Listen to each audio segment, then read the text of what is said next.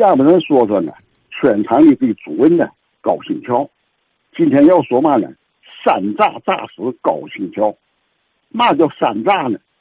就是哪吒的炸。进行了三回哪吒呀，把高新桥给吓死了。这是事实啊。全场里的黄金时时代就是二八年到三八年的十年当中，到了一九四零年，这出现事儿了，一炸，先这一炸炸高新桥，怎么炸的呢？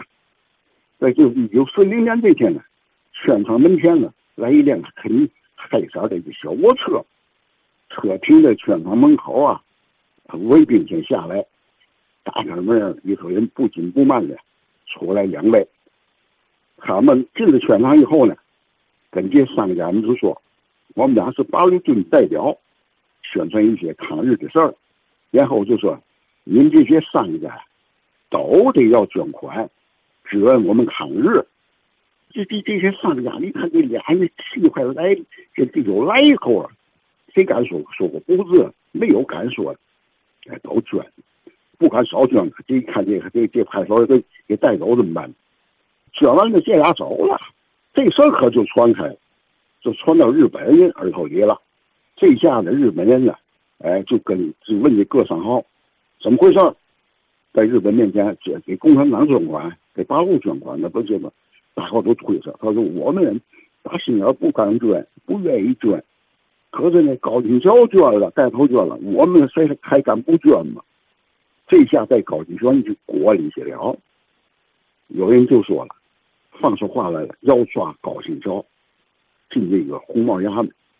高新桥知道红帽衙门那不是衙门店吗？进去的活了嘛？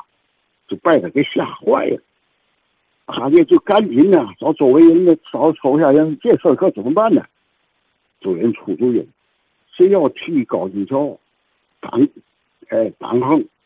进红帽衙门顶替去，将来是有重伤，死了就管几代人，是吧？哎，全包了。这时候，天华井吧，有个伙计，这伙计啊，有个外号叫嘛？姓张，叫敢干，张敢干，嘛事都敢干，这五代三出的。他一听给这么些钱，将来就死了，都家里头都都没问题了。他自告奋勇，我我我给我给张横。这看这个高桥高兴了，将去了。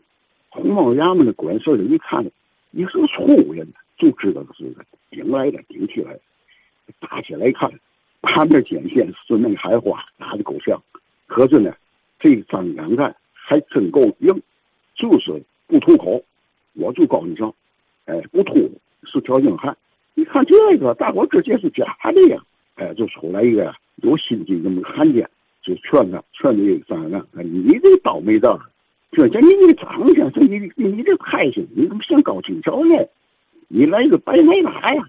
日本人都看出来了，你再不说，非得你打死不可。这张敢干一听这个露馅了，哎，也也就说了，我我是顶替的，哎，秃噜了。日本一看这个秃噜了，还给他五块钱，给他放出来了。张桥一听这事儿，可就吓坏了。一琢磨日本要不了他呀，这怎么办呢？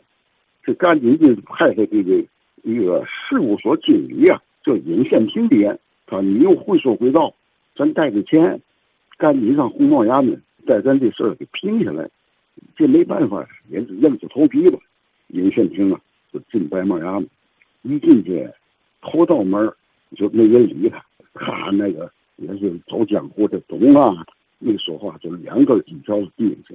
这门法一看，哎，钱来了，就是高声大喊，知道全场眼睛一到，头一门进去，紧接着第二个门啊，第三个门啊，逢山开路，遇水搭桥，就拿这金条买到了。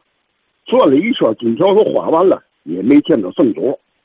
这会儿呢，就出来一个办事员告诉他了：“你转告高先生吧，都摆平了，我们都给摆平了，没事了。”你回去吧，放心吧，嘛事儿没有了。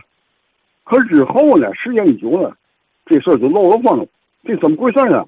是两个劫道的吧？冒充八路军代表进圈场了，后来给抓住了，叫日本人给枪毙了。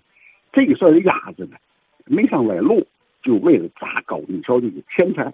这是一炸炸高兴桥。好，一炸还剩两炸，咱明儿个继续听。